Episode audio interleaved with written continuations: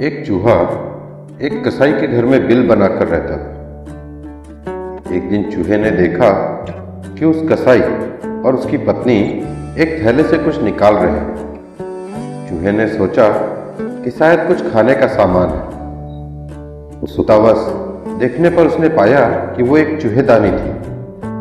खतरा भापने पर उसने पिछवाड़े में जाकर कबूतर को यह बात बताई कि घर में चूहेदानी आ गई। कबूतर ने मज़ाक उड़ाते हुए कहा कि मुझे क्या? मुझे कौन सा उसमें फंसना है? निराश चूहा, ये बात मुर्गे को बताने गया। मुर्गे ने खिल्ली उड़ाते हुए कहा, जा भाई, ये मेरी समस्या नहीं है। हताश चूहे ने पाड़े में जाकर बकरे को ये बात बताई और बकरा हँसते हँसते लोटपोट होने लगा। उसी रात चूहेदानी में खटक की आवाज़ हुई। जिसमें एक जहरीला सांप फंस गया था। अंधेरे में उसकी पूछ को चूहा समझकर उस कसाई की पत्नी ने उसे निकाला और सांप ने उसे डस लिया। तबीयत बिगड़ने पर उस व्यक्ति ने हकीम को बुलवाया। हकीम ने उसे कबूतर का सूप पिलाने की सलाह दी। कबूतर अब पतीले में उबल रहा था।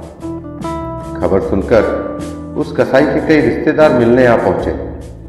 जिनके भोजन प्रबंध हेतु अगले दिन उसी मुर्गे को काटा गया। कुछ दिनों बाद उस कसाई की पत्नी सही हो गई। तो खुशी में उस व्यक्ति ने कुछ अपने शुभ चिंतकों के लिए दावत रखी तो बकरे को काटा गया।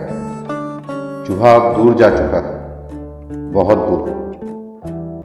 दोस्तों, अगली बार कोई आपको अपनी समस्या बताए और आपको लगे कि ये मेरी समस्या नहीं है तो रुकिए और दोबारा सोचिए।